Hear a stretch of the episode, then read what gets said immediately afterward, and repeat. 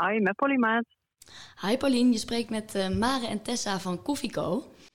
We gaan, hi. Uh, hi. we gaan de jingle inladen en uh, dan kunnen we beginnen. Dus je gaat nu even een muziekje horen. Super. Oké. Okay. Welkom bij Koffieco de podcast. De podcast voor en door geneeskundestudenten. Waarbij wij, gewapend met een kop koffie, voor jou op pad gaan om interviews af te nemen met de leukste, interessantste en meest inspirerende artsen van Nederland. Dit is Koffieco.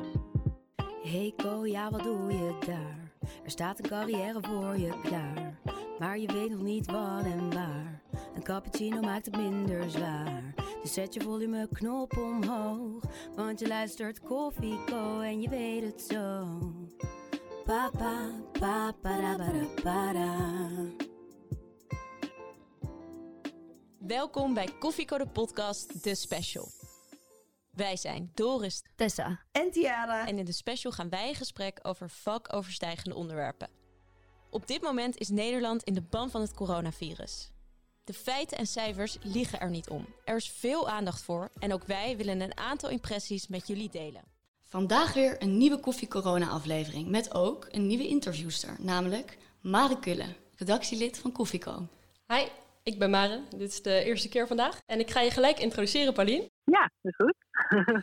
vandaag bellen wij met dokter Paulien Maat. Zij is net klaar met haar opleiding tot specialist ouderengeneeskunde, wat betekent dat zij dé dokter is voor de oudere patiënt in Nederland. Paulien, welkom. Fijn dat je de tijd neemt om in te bellen. Dankjewel. Ik vind het leuk om met jullie te bellen. We noemden het net al even, de dokter voor de oudere patiënt. Toch even ter verduidelijking, wat doet een specialist oudergeneeskunde? Ja, goede vraag. Uh, leuke vraag ook. Uh, daar is niet een heel kort antwoord op. Ja, je bent de dokter voor de oudere geneeskunde. Het woord zegt al voor de oudere patiënt. Onze doelgroep is voornamelijk uh, de oude, kwetsbare mensen in de samenleving die hoeven niet altijd uh, boven een bepaalde leeftijd te zijn. Het gaat ook heel erg over uh, de mensen met complexe aandoeningen. Veel mensen denken aan de oude en demente patiënten. We werken ook veel samen in eerste lijn met huisartsen, bijvoorbeeld voor de mensen die binnen de huisartsenpraktijk om welke reden dan ook kwetsbaar zijn. Vaak gaat het dan mensen, om mensen met multimorbiditeit of hele complexe problemen die elkaar beïnvloeden. We hebben ook juist wat jongere doelgroepen. Denk bijvoorbeeld aan mensen met langdurige bewustzijnstoornissen die soms ook op jonge leeftijd uh, optreden. Uh, of uh, mensen met niet aangeboren hersenletsel. Um, dus dat gaat over de patiëntengroepen. Ja, en wat doe je daarvoor? Je bent eigenlijk een soort van de spin in het web voor die mensen hun zorg. Dus dat houdt in dat je heel veel samenwerkt met andere mensen. Uh, er komt nogal wat creativiteit bij kijken. Want zoals ik zeg, het zijn vaak complexe casussen. Dus je bent heel veel aan het puzzelen. Wat is voor deze patiënt nu de beste oplossing als ik alle factoren met elkaar meeweeg? Het is eigenlijk nooit een standaard verhaal. Dus uh, wat dat betreft ook een heel uitdagend uh, vak. Paulien, je was toch niet bekend met Coco? Ja. Maar de eerste vraag is heilig. Hoe drink jij je koffie ja. het liefst? Zwart. Niks erbij, niks erin. Ja. En iedere dag een kopje? Of meerdere? Uh, ik begin thuis met een kopje en afhankelijk van hoe mijn dag verloopt uh, komen er nog een aantal bij op de werkdag. Uh, maar het moeten er niet te veel worden, want dan word ik wel heel erg actief. Paulien, um, je hebt vorig jaar de opleiding tot specialist oudergeneeskunde afgerond. En bent dus ja. eigenlijk net pas klaar.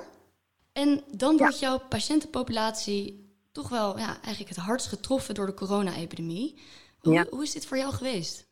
Nou, eerste reactie is heftig. Uh, er komt heel veel op je af, er komt heel veel op je collega's af. Uh, ik werk op het moment in een verpleeghuis voor uh, mensen met dementie.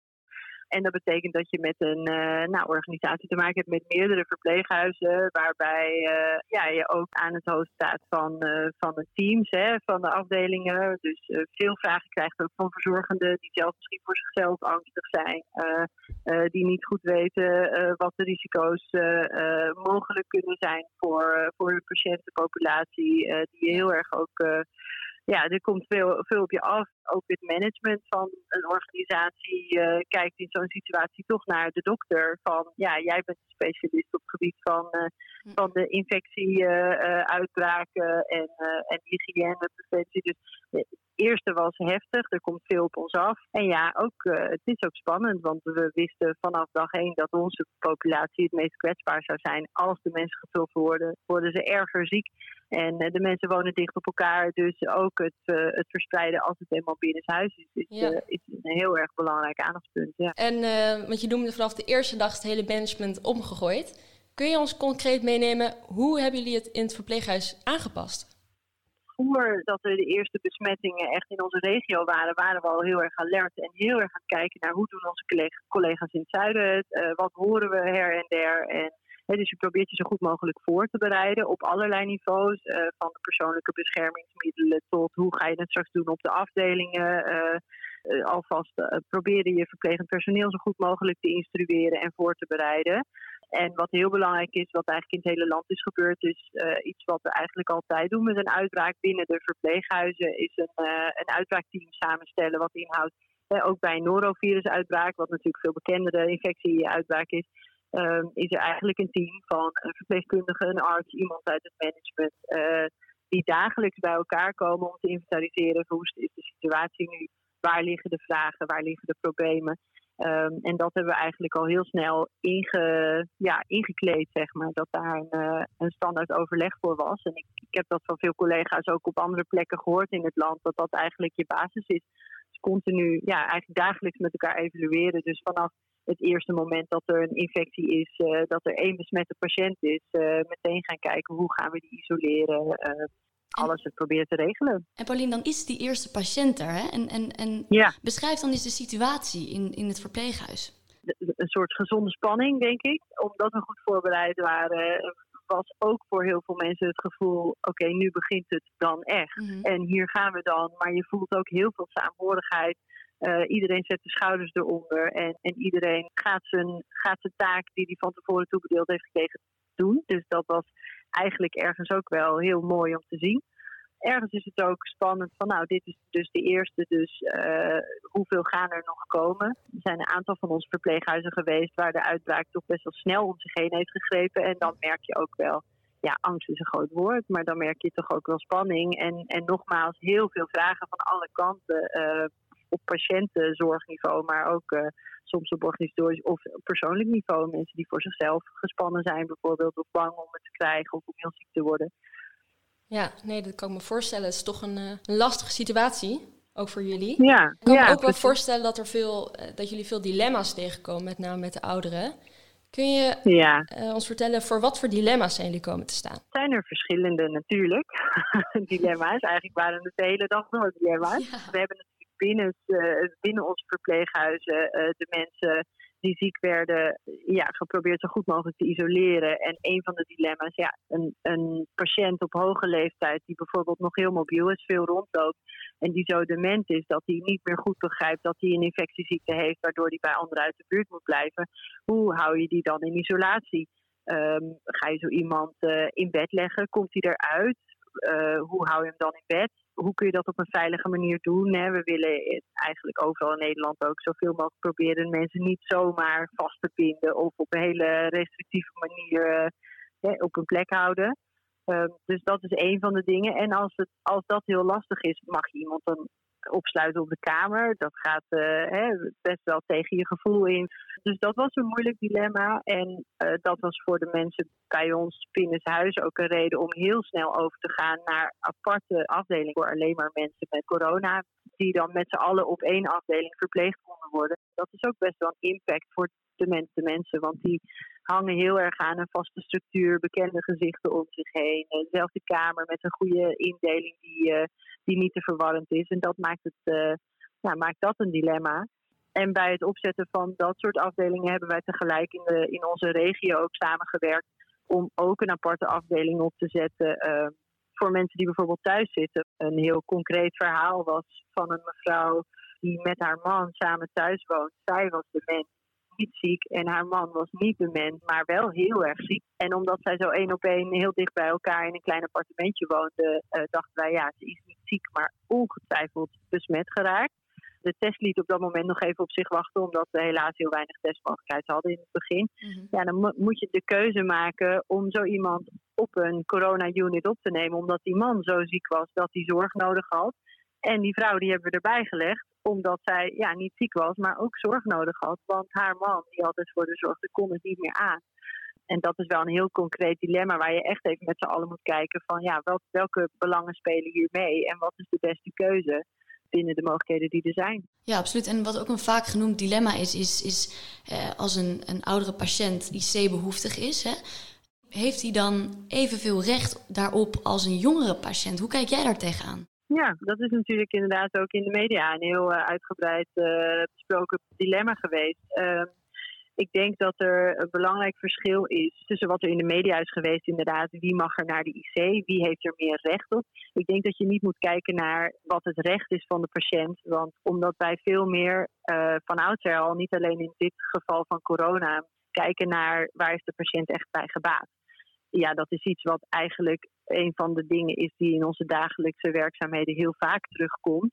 Uh, als iemand oud is, maar niet eens alleen oud, maar heel kwetsbaar. Met veel uh, medische problemen die door elkaar spelen. Misschien ook nog eens dement, waardoor bepaalde dingen heel moeilijk te bevatten zijn. Help je zo iemand dan nog door hem naar de IC te sturen? Als hij vier weken onder narcose gehouden moet worden om beademd te, te worden, bewerkstellig je daarmee dat een, een heel kwetsbaar geheel van een dementerende ouderen met diabetes, met hartfalen, met nierfunctiestoornissen, die allang al speelden, uh, dat dat instort. Het is uh, wat dat betreft een soort van hele kwetsbare balans. En dat is eigenlijk een gesprek wat wij altijd al, lang voor de coronacrisis, met alle patiënten regelmatig bespreken van, hè, moeten we niet spreken van leven toevoegen aan de dagen in plaats van dagen toevoegen aan het leven. Dus ik denk dat het voor onze patiënten veel minder een dilemma was. Voor een heel groot deel van onze patiënten was het al uitgebreid besproken dat in welk geval dan ook een IC-opname niet van toegevoegde waarde is is wel iets waar we veel ook bijvoorbeeld met huisartsen over gesproken hebben, die dat veel minder gewoon zijn dan wij echt in de dagelijkse praktijk. Om van tevoren al met mensen echt goed voor uit te kijken. Maar nogmaals, het gaat er niet om heb je recht om naar de IC te gaan. Het gaat er veel meer om heeft het nou echt toegevoegde waarde voor jou persoonlijk? We willen het ook ja. graag hebben over de eenzaamheid onder ouderen. Iets wat toch veel besproken ja. wordt. Uh, wat ja. heb je om je heen zien gebeuren onder ouderen wat betreft eenzaamheid?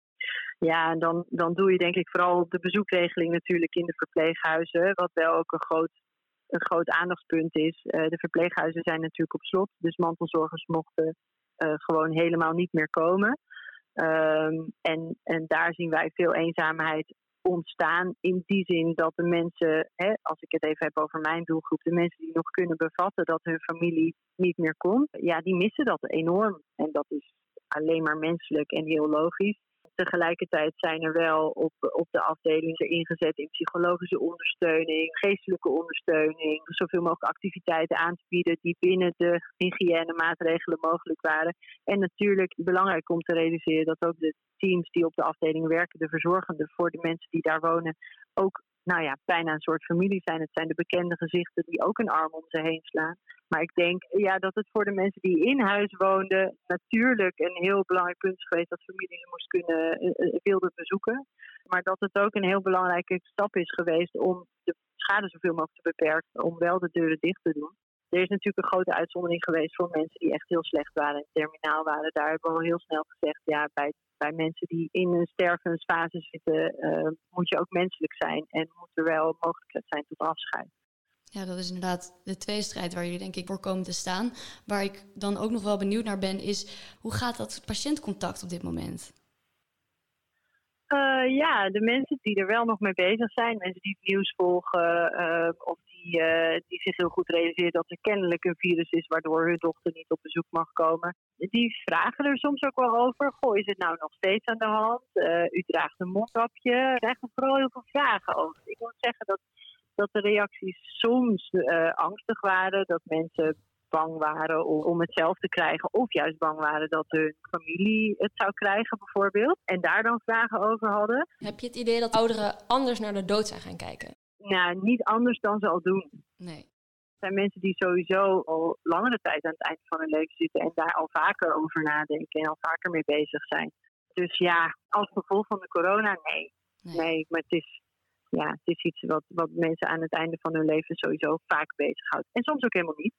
Waar heb je nou zelf het meest van geleerd in deze periode? Nou, eigenlijk van wat ik al noemde, van de ontzettende veerkracht en saamhorigheid dat iedereen er staat voor de, voor de goede zorg en voor de patiënten. En, uh, en dat, dat zoiets als dit eigenlijk ook op een zeker niveau of op heel veel niveaus de neuzen de goede kant op of dezelfde kant op heeft gekregen. Hm. Wij eindigen eigenlijk altijd het interview met de tip uh, die we geven aan de jonge dokters. Ik zou willen meegeven uh, dat iedereen, misschien de, de, de kinderarts en de kind- en jeugdarts niet, maar verder gaat elke dokter in zijn, in zijn carrière te maken krijgen met ouderen en kwetsbare ouderen. Dus reken daarop, dat zou mijn tip zijn. En realiseer dat het een complex verhaal is, dat iets meer aandacht behoeft dan het gewone standaard verhaal. En dat je altijd goed met de patiënt moet kijken, ja, moet alles nog wel dat kan? Uh, en moeten we niet meer naar kwaliteit van leven kijken dan naar, naar allerlei behandelingen? Dat zou mijn belangrijkste tip zijn. Realiseer dat je het gaat tegenkomen en hoe je daarmee omgaat. Dat dat echt anders is dan hoe je met je standaard uh, gemiddelde patiënt die binnen de richtlijnen en de, en de studieboeken valt is. Pauline, mooie tip, dankjewel.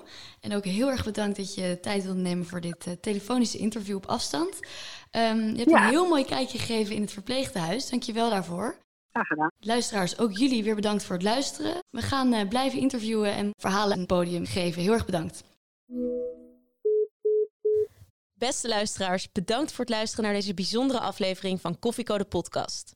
Als medische podcast willen ook wij benadrukken dat de maatregelen omtrent corona heel serieus genomen moeten worden.